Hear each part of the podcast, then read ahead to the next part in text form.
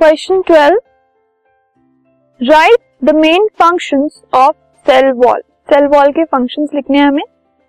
So the main function of cell wall are it provide shape as well as rigidity to the cell जो cell है, उसको shape provide करती है rigidity provide करती है, एक फर्मनेस आ जाती है, कुछ सॉलिड रह पाते हैं सेल्स इसकी वजह से.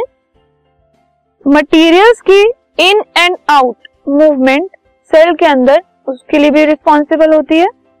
प्रोटोप्लाज्म को प्रोटेक्ट करती है बाहर के इन्वायरमेंट से और सेल को प्रिवेंट करती है बर्स्टिंग से।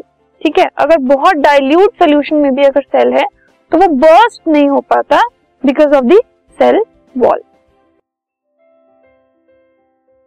this podcast is brought you by Hubhopper Shiksha Abhiyan अगर आपको ये पॉडकास्ट पसंद आया तो प्लीज़ लाइक शेयर और सब्सक्राइब करें और वीडियो क्लासेस के लिए शिक्षा अभियान के यूट्यूब चैनल पर जाएँ।